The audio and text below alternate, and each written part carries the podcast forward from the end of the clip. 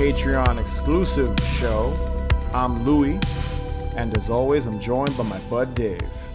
Hello, everybody. So, Dave, Yes, my bud. 2021 is about to come to a close, and we're going to be looking at it in the uh, rear view mirror. How, how has your year been Sure. altogether? Great. Honestly, Better than great. How 2020, about you? right? Uh, yeah. I mean, 2020. I just, I still did my thing. You know what I'm saying? Just was safe about things and used logic and common sense. uh, same thing applied this year. Yes, yes, of course. That that's always a plus. That's a good thing as well. Mm-hmm. But o- overall, like you know, the year to me, besides you know being locked, like not being locked up at home, that's definitely a a good thing because last year I think we all of us spent a good chunk of the year just kind of in front of our Yep. TVs or in, like inside of like our rooms or living rooms or apartments or houses or wherever you live. So Yeah. I, I will say this year was a lot more adventurous than last year. I agree. you know, and and and and hopefully 2022 uh things go uphill and not downhill even though as of recent things are a little rough in the uh in the world You just got to have an open mind, and you just got to be able to adapt and use common sense. Yeah, yeah. And what's what's kind of cool about this year is, you know, last year movie theaters were closed. Everything was put. There was no shows, no bands were playing. There was no there was no wrestling events, no concerts, concerts, no performances. There was literally no live entertainment. And this year, that No, all came back, which Right. that's you know, hopefully it doesn't go away again. I'm hoping. we'll see for how long, but yeah. I, I'll, I'll be honest. I'm I'm pretty positive. I think things will be all right. I, I think everything, you know, we've got we've got you know vaccines and shit like that, and people Mm-hmm. for the most part using common sense and just kind of using that thing in their head called their brain to uh, We'll figure see. shit out. But we're not gonna dive too much into that. No, we're not. That's it. As a matter of fact, we're, we're done with that. So That's it. We'll cut we'll cut that off right there.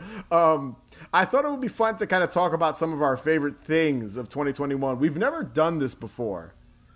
I'm all about this. Yeah, we didn't do this last year. We also didn't have Patreon last year. So Right. I was like, this year it would probably be this would probably be I think after doing this for about a year and a half or however long it's been at this point. Um, I think it'd be a little, you know, it'd be more, it would make more sense for us to kind of break down some of our favorite things of 2021. Now, sure. the way we're gonna do this is favorite albums.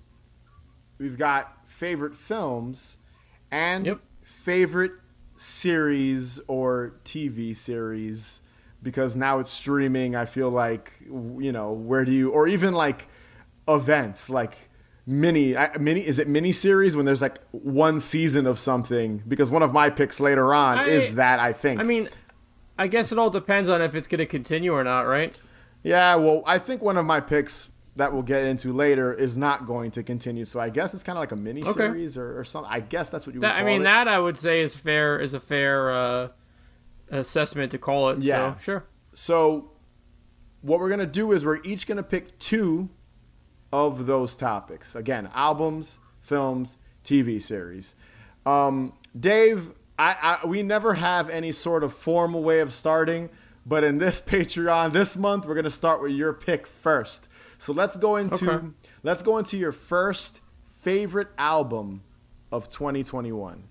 So how about I just do my? How about I just tell you my two favorite albums, and then you tell me your two favorite albums. How's that sound? Sounds like a plan. Go for it.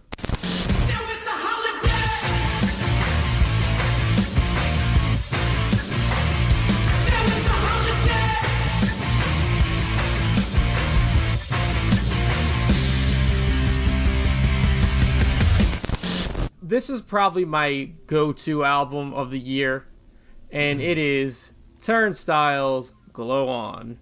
And like I just said, most listened to album of the year. Anytime I listen to an album more than twice, in this case, I've listened to it at least five times. That's a lot. Okay. It's a melting pot of hardcore, rock, and pop with a Bad Brains blueprint. Hooks for days and features from Blood Orange, aka Devonte Hynes or Dev Hynes, whatever you want to call him. This record rules, and from what I saw, it was on many year-end lists. You know, I've read on a few websites and like some blogs that like a lot of people like that are like really into hardcore and punk were like pretty much dismissing it like they were dismissing it Yeah. or embracing it. And honestly, like it's a big step forward in an evolution of a sound, especially in, you know, this band is rooted in the hardcore scene. If you listen to their earlier material, it is mm-hmm. straight up hardcore. But Yeah. if you like listen to the to the to the progression of all their their 7 inches, their albums, they they've been building mm. towards this. Yes. So, you know, I'm very excited to hear what they mold next. I, I, I there were so many times I'd be driving and there was like one hook that I'd be I was like I gotta listen to that, and then I would just put the whole album on. yeah. And that's how I listen to music anyway. I I don't listen to one song here and there. I listen to a whole album because I feel that's the way to digest an album. Like you're making an album for a reason, so I want to hear it straight through. So that that's my top album. 100%. You know, there was a lot of music that came out, very overwhelming amount of music that came out this year, which like to the point that it gave me anxiety. But this was definitely one of the best albums in my opinion that has come out. So, that's Now- now- my now bef- first pick. Before you get into your second pick, this was my third favorite album of the year. Okay. So it's kind of like an honorable mention for me. So I'll just while you're talking about, it, I just want to mention that. And I'll I course. agree with you. I, I again, I don't really just about me personally. I don't really re- like like read music reviews, and just by listening to it and just knowing like people that are really into hardcore, I'm like, people that want to listen like p- people listen to like strictly hardcore music are gonna fucking hate this album or think it's lame because of how different it sounds when comparing it like you said to their older shit. But i think that's what's fucking cool about it is how these bands throughout their careers kind of change because a lot of bands don't especially fucking hardcore bands don't do that shit. You know depending on the type of hardcore especially shit with like that's just like like breakdowns and stuff like that which is you know n- not to shit on like a band like Knocked Loose i don't think they're doing anything new in that genre of music and I think Turnstile is, even though they're uh, they're they're different. They're different types of hardcore. Even even old Turnstile. Would you agree? Comparing it to like Oh, a band, sure. a, new, a new band like Knocked Loose. So to me, that's what I kind of like about Turnstile and this new album. Another band that just released a single, literally last week, is Higher Power. I know you're familiar I with haven't them. listened to it yet. I like them a lot. I just haven't I haven't saved, I haven't listened to it. that's another band that their roots are in hardcore. They just their their, their last album came out in 2020, and funny enough, that was my favorite album of 2020. And um, they just released a new single, end of the year, dude. Same thing. You can hear the band, just how they're evolving into a weird amalgamation of like hardcore, Yeah, it's awesome. post-hardcore, like like alternative. It's like weird, and and but it's great. Like it's a good song, and I agree with this album deserves to be on, especially if you listen to this type of music or you're involved in that type of music or whatever, or you know you just enjoy it. Like it should be on everyone's top ten or top five. It's in my top five, and I'm happy to see it's your favorite love it. album of 2021. Yeah. So I totally it. agree. Yeah, I totally agree. And It's a also the- fucking phenomenal one. It was very hard to get a hold of the record. Our boy Yeah. Tommy Valley came in clutch for me. He went to a show, picked it up for me, stood online twice for it because I said, "If they have a tape, get me the tape." And he waited online, and he's Yeah. like, "They don't have a tape." I was like, "Okay, buy me the record." And listen, I have a huge record collection. I have a huge tape collection, but I like to flip flop Yeah, yeah. between. Yeah. And I ended up getting the record. Very happy I have the record. Um, I for the, you know ninety five percent of the music I listen to, I own a physical copy of it. No CDs. It's either vinyl or tape.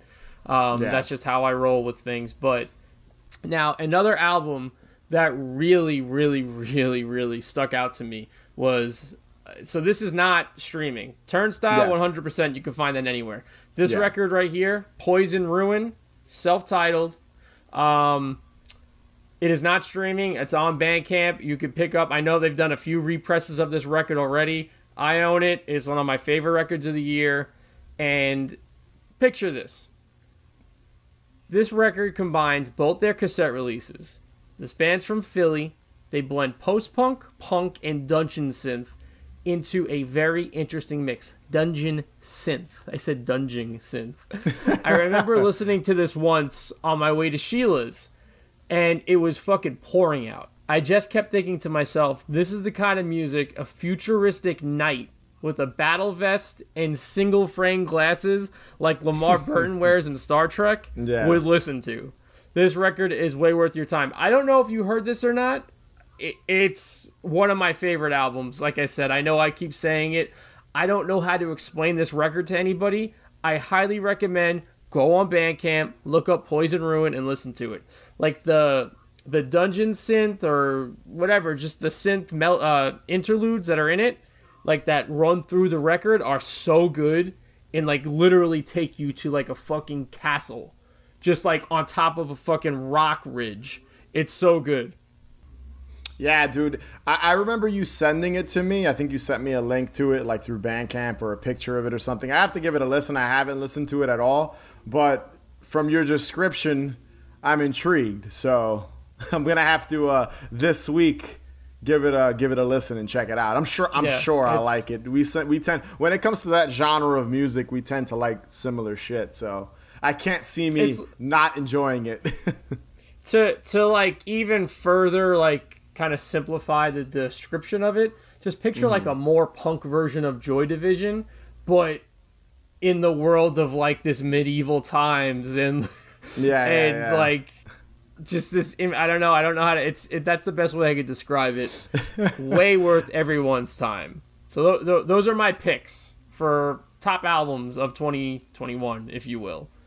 My bud lou please i would like to hear yours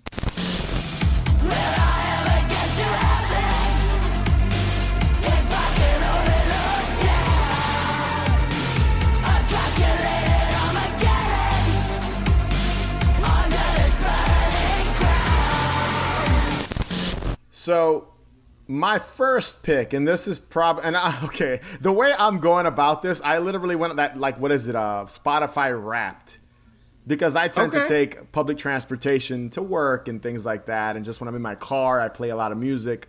So I just put like albums and songs and artists. You know how it tells you, I think, the artist of the year or some shit, or the artists you listen to the most that year, Mm-hmm. Sure. albums and songs and shit. So I kind of went by that because I was like thinking about it. You know, again, a lot of music this year. I couldn't quite pinpoint. I was like, what album did I listen to a lot and really enjoy?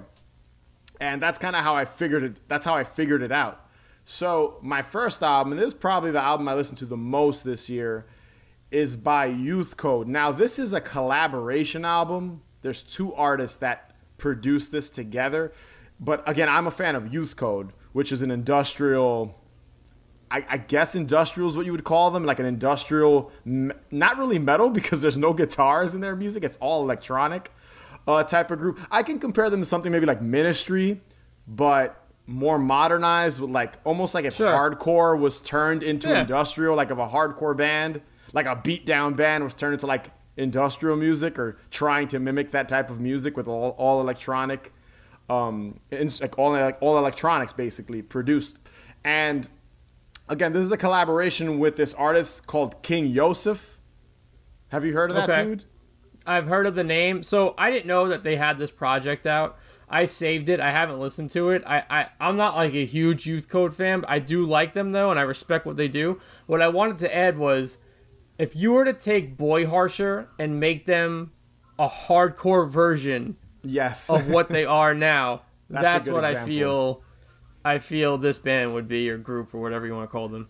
Totally, because like it's it's a couple.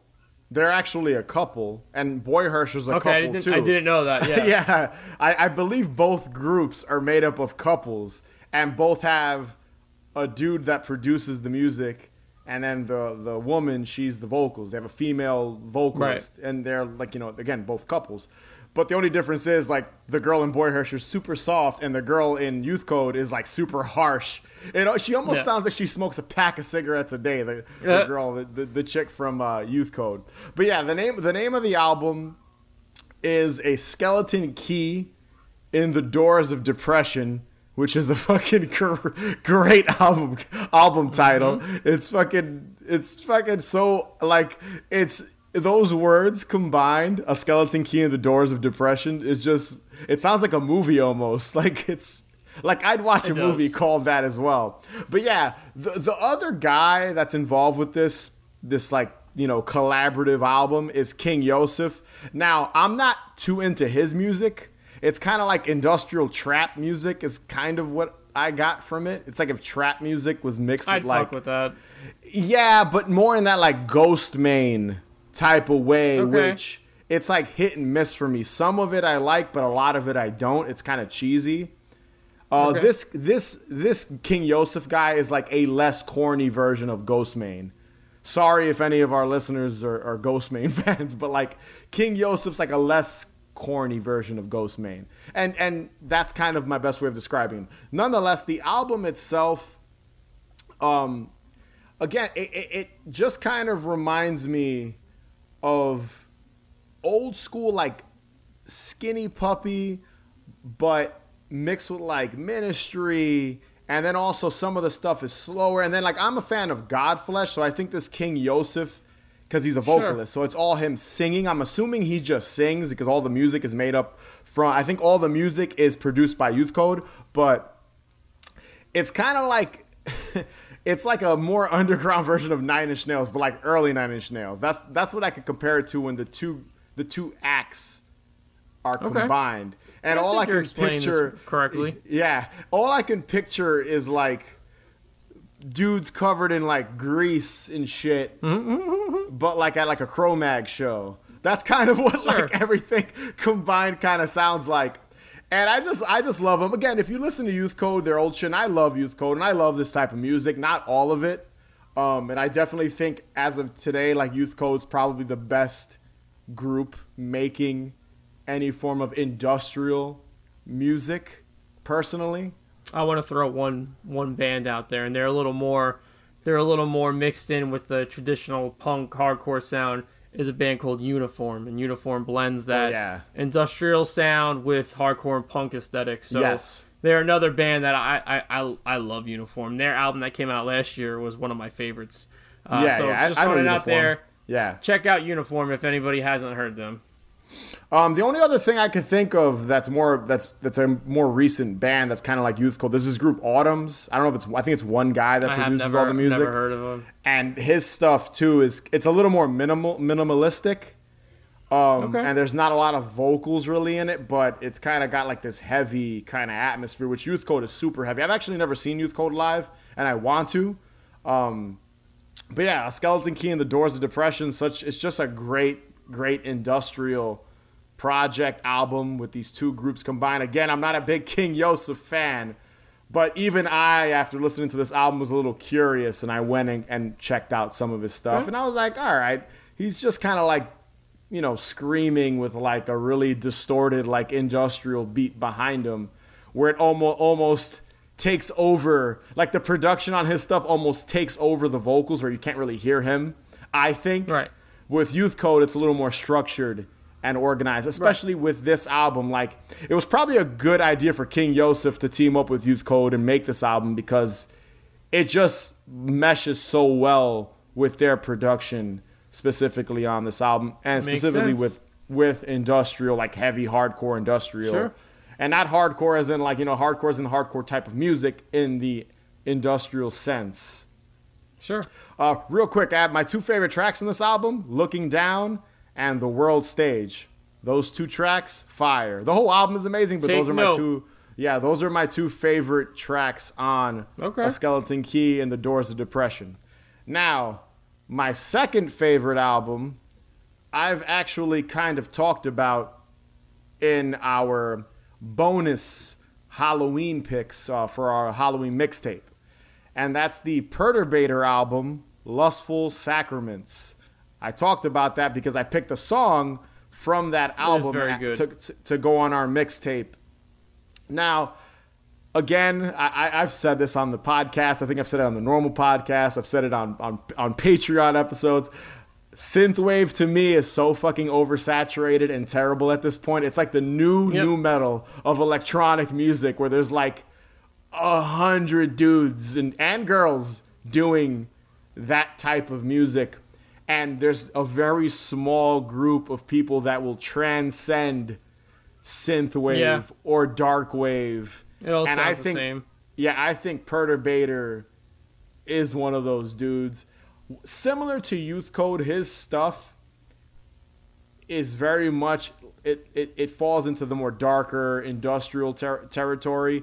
And this album, Lustful Sacraments, honestly, if you listen to Youth Codes, like the the skeleton, a skeleton key in the door of depression, and then you listen listen to Lustful Sacraments, you could kind of see a theme and like, all right, I see why Louis loves both of these albums because uh, once again, mm-hmm. this album falls more into like an, a dark industrial kind of post punk realm, which his older stuff didn't really fall into. His old stuff Not was more like it was more like horror movie, John Carpenter, like EDM music, electronic, Right. like you know, music that you could kind of dance to, but in more in line with like what John Carpenter's doing, but heavier. And with this, you you can see that he implemented guitar into a lot of the songs, which kind of gives it again that post punk feel. You kind of hear melodic like rhythm guitar, and he's not using he's the guitars aren't like crunchy and like distorted. It's more so like just melodic. And when It's you really subtle. listen, yeah, it's really subtle. It's really you can hear it like layered throughout the music, and I love that that they added that like he added that element into his production of this new album. And and I've seen Perturbator live twice. I saw him when he was alone, and now he has like a drummer. so Okay. it makes the music even more, I guess, just heavy, which I That's love. awesome. And, and yeah, and you hear that. I like the album. Yeah, I, you hear that in this album, and I, I just think the dude's gonna continue kind of transcending synthwave. I don't even think he.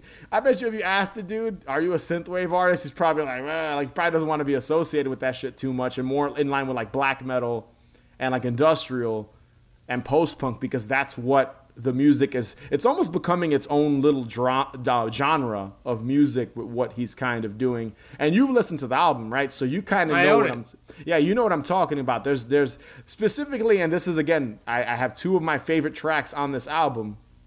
Um, there's this one track, and this is probably my favorite track on the album. It's it's titled uh, Messalina, Messalina, and there's this like almost like the chorus of the song because there are no lyrics, but like there's this section that plays throughout the song where you hear that guitar, and it's really catchy. The little beat he kind of structures into the music, and I love that. And once again, the song has a, a very like dark wave tone to it. Then the second track I loved on this album is Secret Devotion, which features True Body. You know True Body. Ah, I love that band. Yeah. So and they're a kind they're like a post punk band. Like a right?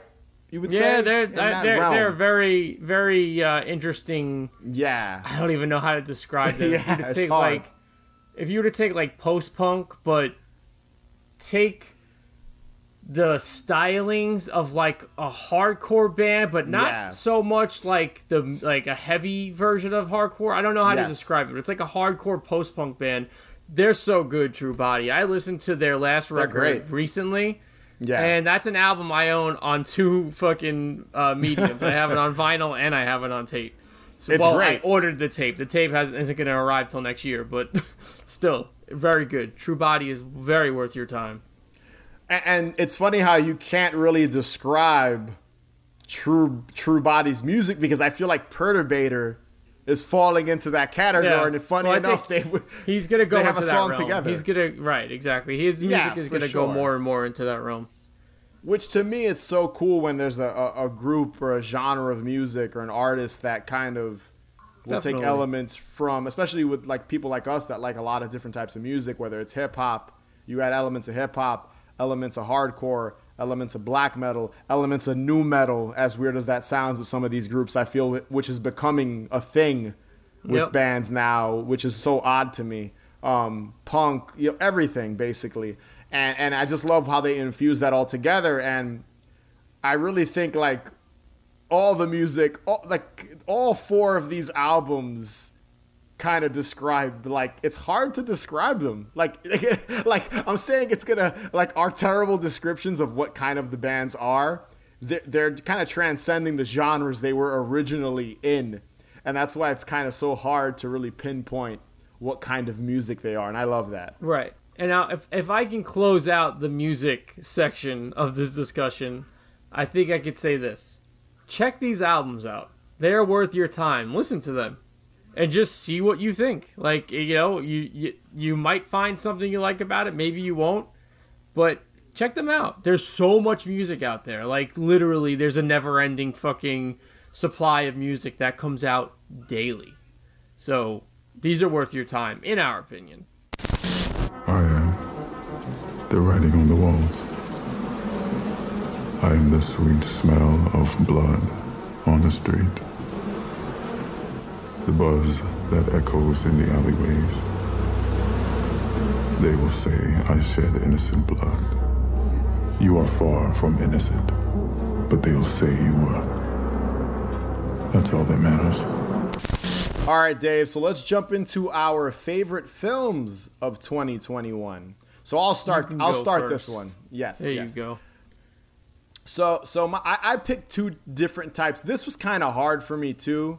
So I kind of went with one mainstream one that was in theaters, and then I went with one that's a little more of a deep cut and technically technically not a narrative piece. So my first favorite film of 2021 is Candyman. Now, everything is subjective. Movies are subjective. This is one of those movies where it was a bit divi- like divisive between fans. Some people liked it, some people didn't like it, but that's every fucking movie. At the end of the day, that's every piece of music. That's everything. Everything is subjective. Any form of art is subjective. But I thought Candyman with all the shit that was happening because I, I don't know if you'd consider this cheating, but Candyman was supposed to come out in 2020, but was delayed to 2021 because of the pandemic. So technically, this Right. was a A lot of 2021 things- release. a lot of things were, But right. I was really looking forward to it since 2020 because the original Candyman is one of my favorite films, probably top 10 favorite horror films of all time for me. And I was really curious how they would make a sequel that retcons all the other shitty Candyman sequels in between the original and this new one because honestly, the, the Candyman sequels in between were kind of trash. Like the second one was okay, and the third one was like a shitty made for TV sci fi movie, and it was terrible. So I was just again looking forward to see what they were coming up with. Jordan Peele was associated with it. You know, not that I'm a huge Jordan Peele fan. I do like his movies and stuff, but like I was curious, like what, where did they take this story? And I'm not gonna go into too many spoilers because you haven't seen the film. I've never seen it. I, want I wanted to, but I was like, I'm not going to because you haven't seen the movie. Um, but I'm a sucker for any type of movie that is about a single character dealing with a shitty situation that they can't control, especially in horror films. And the original Candyman, which you have seen, um, is that type of movie. You have this girl who's trying to create, write a book or a thesis or whatever for school or to be successful. And she ends up getting in over her head with this legend of Candyman. She goes to the projects and then she starts learning about the legend. Then she learns the legend Green. is real. Cabrini Green, yes. And you learn about just, it's just kind of her downward spiral dealing with something that no one believes her. And I love that. Um, I love when a movie does that. And you're kind of, and you- you're seeing the movie from this one character's perspective, and no one in her life believes her. And I thought Candyman 2021 was able to have a similar type of feel and situation plot wise with their lead um, throughout the film, and were able to take that type of narrative or story structure and connect it to the original film in a in a pretty smart way, and I and I dug that. Now, now I will admit it's not a perfect film, but no movie is. No film is perfect. I don't I don't think that. I think all films have issues. You know, maybe people might think, and I'm a and I'm a film guy. I'm a filmmaker, and and I'll even admit that not all Hold on. movies are perfect. Yes, Hold on. I'm going to tell you a per, uh, perfect film. Tell me. Paris, Texas. Okay, fine, whatever. but like I said, I I don't think uh, I don't think all films are perfect. If you really sit down and you go through it with And a fine tooth, if you go through it with a fine tooth comb, there's shit in there that's messed up. Continuity error. There's problems. Everything. The Godfather is considered one of the greatest films of all time and has like production flubs and continuity and weird shit inside of it. So it really doesn't matter at the end of the day. crowd. no, I, dude, I love I love movies, and I think sometimes, and that's kind of the issue with people today. People are very hard on shit, and social media has created this like kind of stool you can sit on and kind of yell at people your opinion. But again, kind of jumping off of that fucking segue that I was on, but trying to segue back to the movie. Um, but yeah, I just thought it was a well-made movie, man. I thought the director Nia DaCosta, she did a great job. I'm really curious where she goes. Unfortunately, her next movie is a fucking Marvel movie, which kind of sucks because I think all those movies are kind of generic. They're fun roller coaster movies. They're they're fun. We've talked about them um, previously, Mm-hmm. I think briefly on the show, but you know, I enjoy Marvel movies. They're fun to watch, but they're not movies I revisit more than once, maybe twice if they're on TV and I'm bored cleaning my apartment or something. Uh, but like this new Candyman, dude, I've put it on like two or three times this year since it was released. And it just came out in August, so it wasn't that long ago, a few months ago. And I've put it on like two or three times. I really, I dug it, man. I dug the aesthetic of the film, the look of the film, the acting. That actor, I forget his last name, but Yaya, he's a great actor. Um, I thought he was a great lead in the movie. Um, and I just thought it was a great, great flick. And I just dug it, man. It had some, some, you know, social commentary on it, which I know some people don't like when movies have that or music has that. I didn't think it was too heavy handed.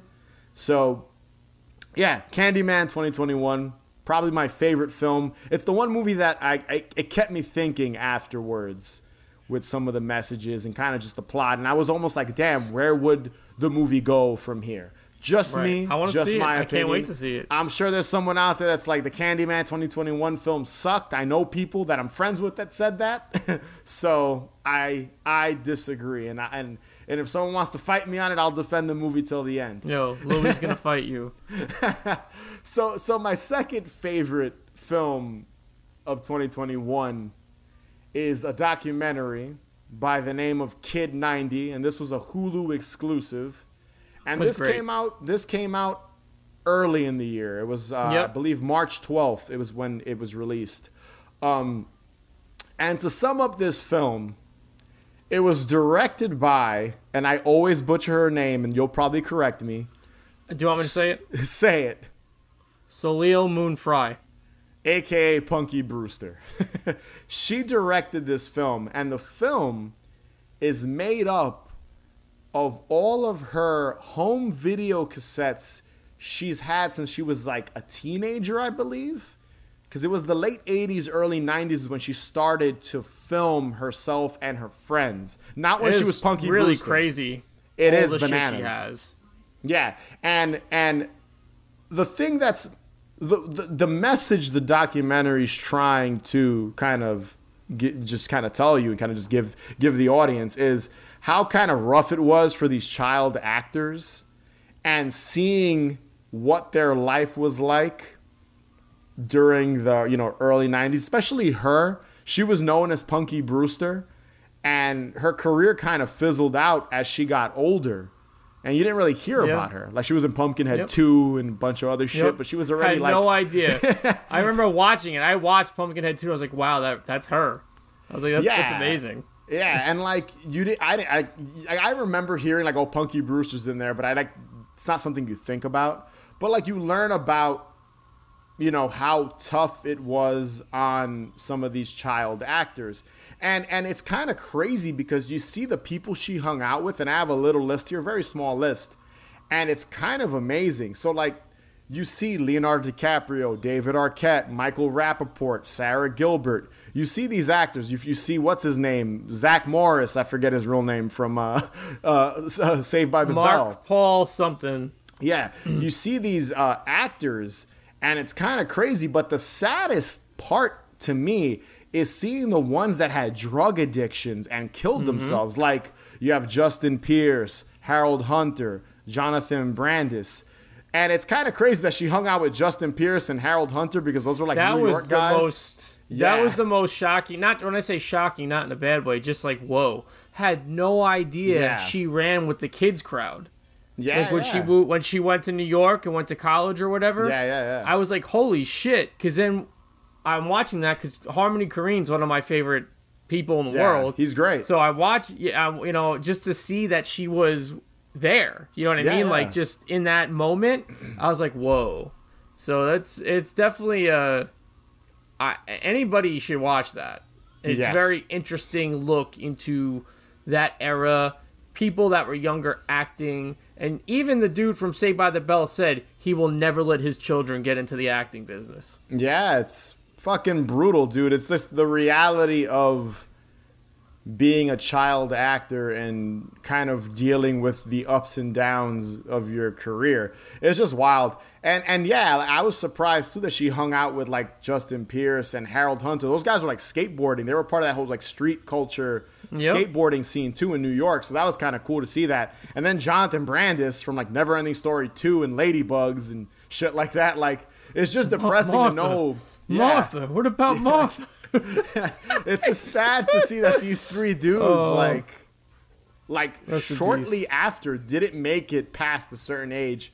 It's super I know sad, it's super fucking depressing. sad. It's very sad. But, but the documentary itself is so interesting. Like well made. She narrates, they interview her and they interview some people and they kind of just shine a light on what you're watching. And I love Yeah. that. She goes into like her breast reduction. It's kind of crazy. I didn't know that about her. Like she like apparently was like very busty. Because she developed, she developed Yeah. at a very young age, and she said that was part of the reason why Yeah. it it it detracted from her career.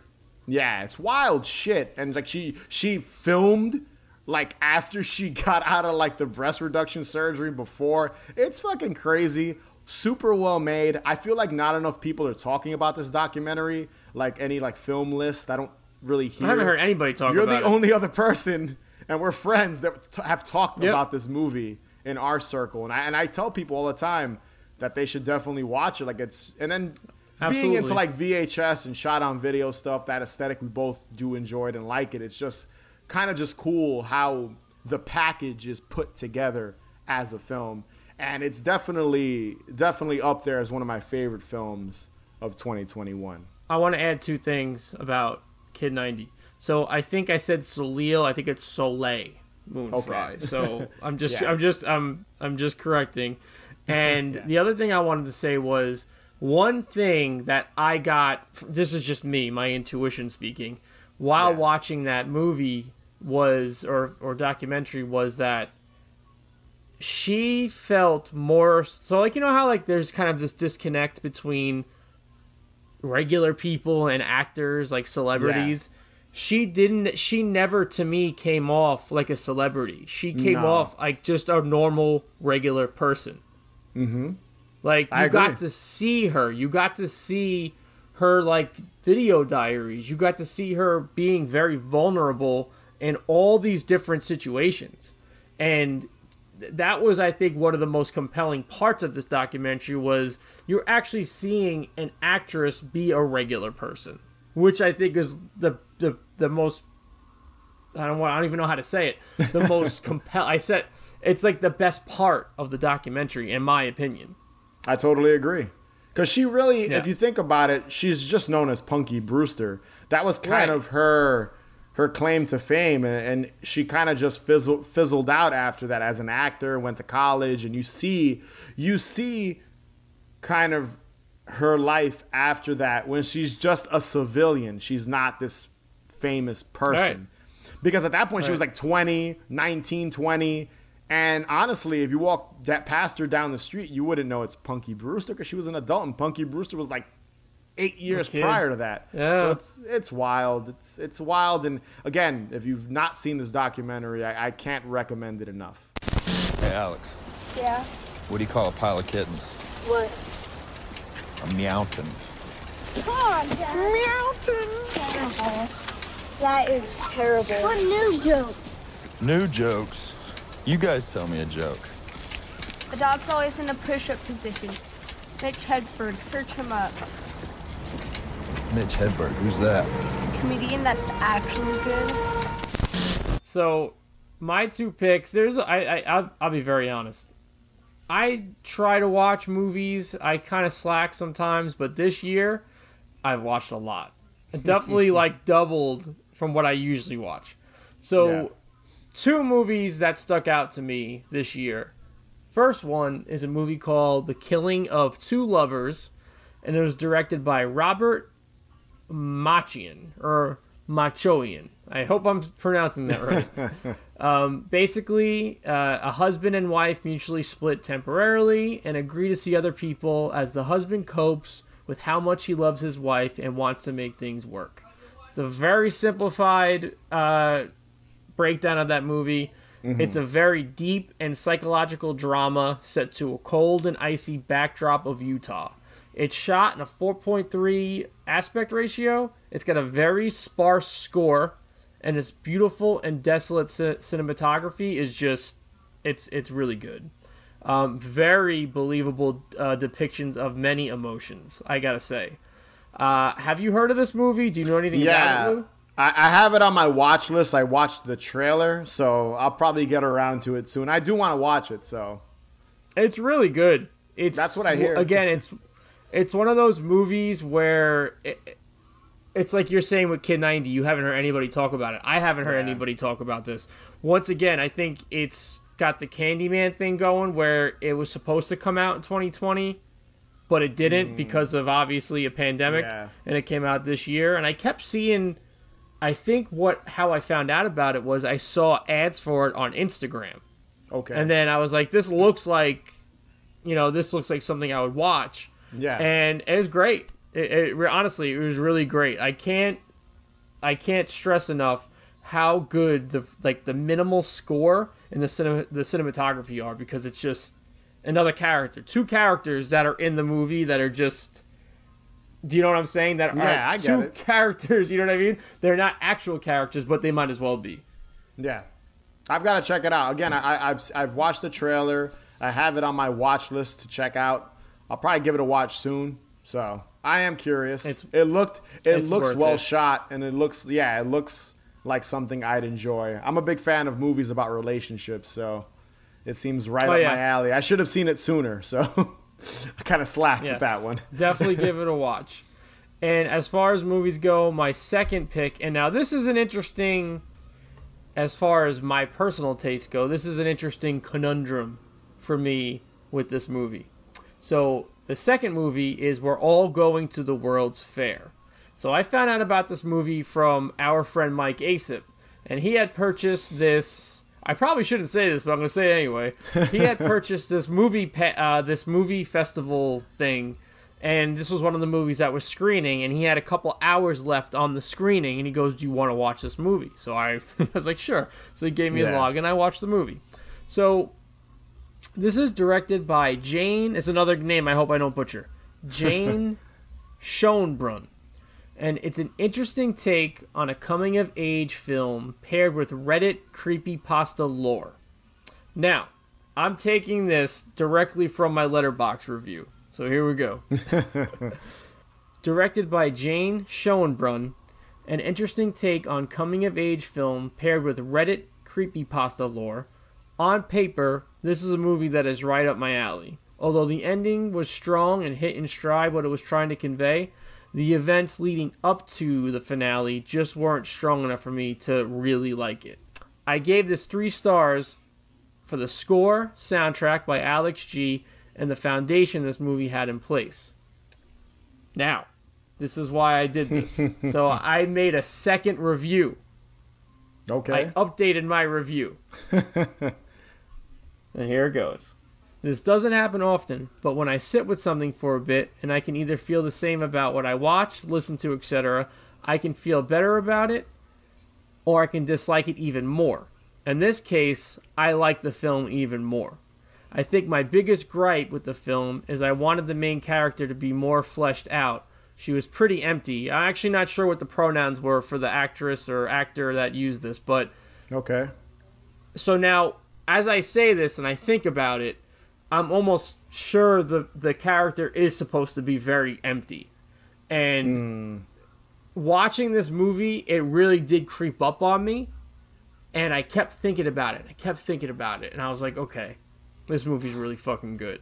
and again, th- this is not it's not on anything right now. The only way you could have saw this is through this film festival circuit that was it you were able to purchase a ticket online and watch. Okay. I think you might like it. I could see you either liking it or not liking it. Okay.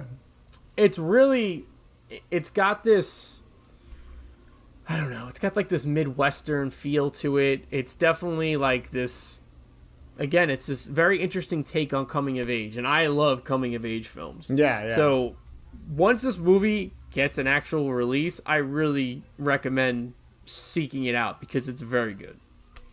I'm sure if it's in festivals now, it'll probably get a release for next year, more than likely. But you saw it Yeah. this year, so it does count as a film that was released Yep. this year with that screening. So I'll definitely check it out. I'm sure I'll I'll see a trailer for it soon enough, and probably uh, you know if it if it goes up on streaming or you know you can rent it or something like that, I'll, I'll definitely check it. out. Sounds interesting. I'm picturing a very pretty movie, like just kind of great cinematography from your description. It's yeah, yeah. It's it's it's definitely got good cinematography. Like I said, the score by Yeah. Alex G is really good. It, it's the ending is like okay, like fuck, like that's that's what Well, really made me like. Don't spoil it now. Yeah. So Before we jump into uh, the next and final topic uh, of our favorite things of 2021, I have two quick honorable mentions. I won't go too into them. Uh, the first one is Ghostbusters Afterlife, which I don't think you've seen yet. nope.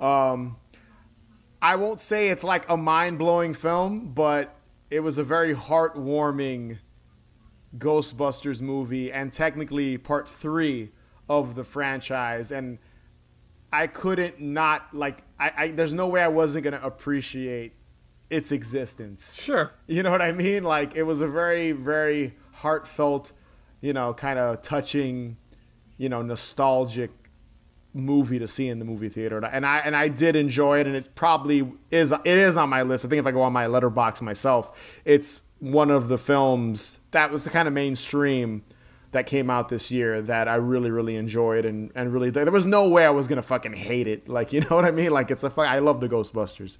Um, and my second honorable mention is Willy's Wonderland, which I thought was fucking amazing with Nick Cage. I want to see that. I want to see that more than Ghostbusters. dude willy's wonderland it's i think it's on hulu fucking watch it all you need to know it's it's nick cage fighting animatronic chuck e cheese monsters it was a lot of fun. It's it's definitely on my list of best films of 2021 it's it's shot great has a great score. Nick cage is fucking insane in it. It's fucking amazing.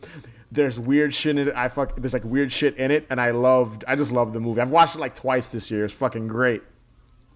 Uh, I just wanted it. to mention two two quick honorable mentions there because those came to mind, and I did enjoy Sure. both of those films. I have more on my list, uh, but I won't get into that because we could be here all night. Uh, so, Dave, let's jump into our favorite TV series. Having a good leader is very important. The person is at the front and keeps an eye on how the other team is performing. And the rest of the team focuses on the back of their leader's head and follows their lead for the first 10 seconds. So I think this one doesn't even need any kind of explanation. Squid Game. Direct, directed by Huang Dong Hoik. Hayek? I hope I'm pronouncing that correctly. Probably not.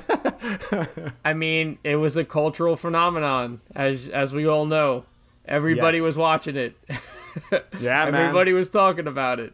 You know, the way I found out about it was through a coworker, uh, a Mm. kid filling in on my uh, sanitation truck. He goes, "Have you watched Squid Game?" And I'm like, "What is that?" He's like, oh, and I thought this was a real show at first. He goes, yeah, these people play like childhood games, and if they lose, they die. And I'm like, this is a real show. He goes, no, no, no, it's on Netflix. I'm like, oh, I was like, what? So I watched it, and then I showed Sheila, and then we just started watching it together. And Yeah. listen, uh, this show reminded me of one of my favorite movies, which is Battle Royale. I love And it. That's not an easy thing to pair because Battle Royale is amazing. And honestly, it's right on par with it. Like I think it's I just as good as Battle Royale. Um, this show made me laugh, it made me cringe with anxiety, and uh, from what I understand, a second season is coming. So I would say I you know I, I highly enjoyed Squid Game. Doesn't matter, you know. I, I like how people sometimes pair things that are popular as not being good just because everybody likes it. This is very well done. It's very Yeah. well done. I agree. There's no denying it. It's it's on my list. It, it's it's an honorable mention. It would be third on my list for my go. favorite See? series of this year. So I'm glad you mentioned it. I was actually late with Squid Game. I just watched it like a month ago. Like I was. That's okay. I was late on it too, dude. Yeah, I, I watched late. it like two months after it came out. So Yeah, yeah. Only you know, recently. I, I, I would. I, I would say most people probably watched it, but if you haven't, I mean, it's it's way worth your time. Um, and then. I would say watch. I would say watch Battle Royale after that if you can, if you Yeah. can find it somewhere. Dude, Battle Royale's like one of my favorite movies of all time. It's like Yeah, it's amazing. on the list of favorite films ever. So Yeah, I, I totally could I could definitely see the comparison and kind of like it would make a good double feature watching like Battle For Royale sure. and then watching the whole series because they kind of have similar similar feels in in that way. Um, but I am glad you and- mentioned that show because it, it was fucking great. I loved it. Um, again, similar to similar to everything else, I, I wouldn't say it's perfect, but I did enjoy way more of it than things I didn't like. Even and not even nitpicking. Um, it was just very well made, very well written, very well produced. And season two, I'm really hoping can fucking it can be just as good as the first season, a good follow up because I don't know, man. So I want to say something about that. Yeah. I read a really good interview. Mm-hmm. Um, I, I don't, I forgot. I'd have to look for it with the director, and the director Yeah, was like not even sure he wanted to do a second. yeah, I heard about that. Yeah. and he was like, I have to see what you know, I have to see what people want. I have to take in, and he was Yeah. saying he was very open to taking in people's like you know input. So Yeah. that's an interesting thing to take people's input. You know, just Yeah. you know, just fans and, and He's got no clue. where- yeah, where he's gonna take it, which is kind of wild. Like that's Right. fucking crazy. But I, I, I think Yeah. Netflix is gonna throw him all kinds of money for a season two. of course, Uh, like, and and I'm sure if he gets the money and the budget he wants, he'll probably make a fucking phenomenal season two. He'll get it. Squid Squid Game to me seems like the type of show that they can outdo themselves with the second season if they go Yeah. like if they produce it the right, right, way and do a good job with it, you know. And Netflix takes its time with its series. That's why we only have like four seasons of Stranger Things in like the past six years because they take their time producing these series, which I can appreciate, you know. yeah. What's And- your uh, second favorite TV series? There's another another show that doesn't need an introduction is the Chucky series. Uh, Syfy's Chucky. Listen, I'm not even finished watching the season. I've only watched the first few episodes of it, Okay. and I don't watch a lot of TV. I really don't. But this is another show that engaged me from the start. It's silly and fun, and sometimes that's exactly what I want. So I'm glad it's streaming in full now on Peacock because I really can't wait to finish it. So I don't really have much to go on because I'm not finished with the show, but I've loved everything I've heard, uh, everything I've heard, everything I've watched from it. It's just Yeah. really fun. I love that. Um, is it Brad? Is it Brad Dourif? I love Brad that Dourif, he's yeah. doing. Yeah, I love that he's doing the you know the voice Yeah. the voiceovers of Chucky. Mm-hmm. And I like the high school aspect of it because it's just like fun to see see all that. So yeah, Chucky. Chucky is uh Did you finish it? Ch- yeah, I did. Chucky's actually one of my picks too, so I'm, I'm gonna I'm gonna Great. piggyback off of your pick Perfect. and say so I agree, dude. Let's start. Ch- Chucky is. I never would have thought a Chucky TV series would work. Same. Like, how the fuck do you stretch the character of Chucky for eight episodes, let alone a series. Like, how do you even like drag that on? And they somehow were able to make magic Did it? with it. And I love how the series is tying into the films. I love that. I love how they're, and I, I don't want to spoil too much because I know you haven't finished it, but I do. I love how they were able to keep up with the movie continuity, and that's fucking great. I agree with you. I love that they a- added teenagers. I thought that was a good touch. You know, teenagers are popular because of Stranger mm-hmm. Things and shows like that, and sh- even the new Ghostbusters, like I just mentioned, has kids as the main characters. But I thought they did like these kids were the most interesting part of the series, and it got renewed for a season two. So I'm like, how much more batshit crazy? Because dude, the first season ends fucking crazy. I'm like, how more, how much more insane will the show get in season two? So I, I'm just looking forward to it. I agree with you. It was one of my, fa- it was one of my favorite things to watch this year. I couldn't wait to like I think it was Wednesdays it was on like put it on. And, and I, I think I made sure to watch it for the moment maybe one episode I missed didn't watch live but I watched most of it when it was on live. And I fucking I loved it man. I thought it was a great great TV series. And I did not expect I did not expect for it to be that good dude. Honestly the, when I saw like the trailers I was like oh god how shitty is this Chucky TV series gonna be? And I was not disappointed. I was actually almost blown away by it. Yeah, well, qu- here, quick take. When shows come out, for instance, like a Netflix series or Yeah. a series that comes out once a week, do you, would you rather watch an episode like once a week or would you rather binge? Personally, I like watching the episode once a week. Yeah, so do I. I'm not a binge Okay. watcher because I get fucking. Neither am I. I get tired. I can't sit there for ten hours and watch something Neither just because I. don't have. It's not that I. I don't have. I have the patience for it and I have. I can focus on it, but I get fucking like. I have too much shit I- to I do. can't. I, I don't I have. can't. The, there's not enough time in my day to be able to sit there for nine hours and knock a show out. I just can't do it. Two and a half hours is my max for anything. So not even for me. Fucking two hours is the max for me. An hour and a half Yeah. sometimes. I got too much other shit to do. I don't got time to sit there for nine hours. So I prefer little by little. I usually like, and when a show I enjoy is bingeable, like on Netflix, I you know um, will have to like take several days to sit there and and listen to it. I mean, not listen, but watch it because it's just impossible for me. Especially like shows that have like hour long episodes. Fuck out of here! I can't sit there for for for twelve hours and watch a TV a TV series. But speaking of like binging, speaking of binging, because that reminds me of Netflix. My favorite favorite favorite TV series or show this year was Midnight Mass, which was a Netflix exclusive. Um, directed by Mike Flanagan, which I'm a big fan of. I love his film work, like Hush, and like um, he directed. Uh, what else did he direct? He directed uh, uh, um, Oculus, which was great. He directed um, a bunch of shit. I'm getting brain fart right now. He's directed a bunch of good shit. Doctor Sleep, which was my favorite film of I think 2019. Um, that was a great movie, great follow up to The Shining. He's a great director. I was a big fan of Haunting on Hill House. Uh, I enjoyed the second season of Haunting on, on I think it was Haunting on Bly Manor. It was okay, not as good as the as the first season, but enjoyable nonetheless. He's a very talented director and filmmaker. Um, but dude, Midnight Mass. All I'll say, since you haven't watched it, uh, yeah, I want to. it is one of the most original takes. I don't even want to say it if you don't know anything about it. It is the most original take on a otherwise okay.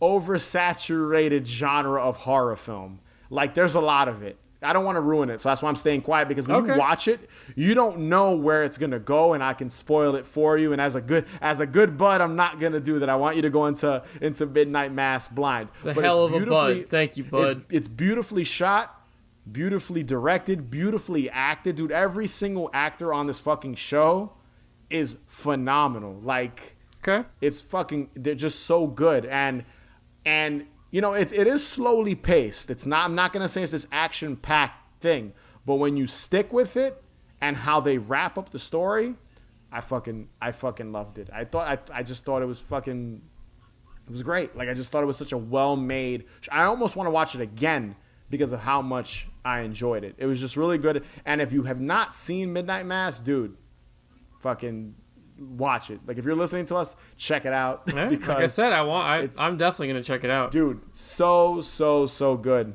Yeah. Such a well-made like it's almost like a film, a series and just just well-made, well story, well-told story. Just everything about it was fucking great.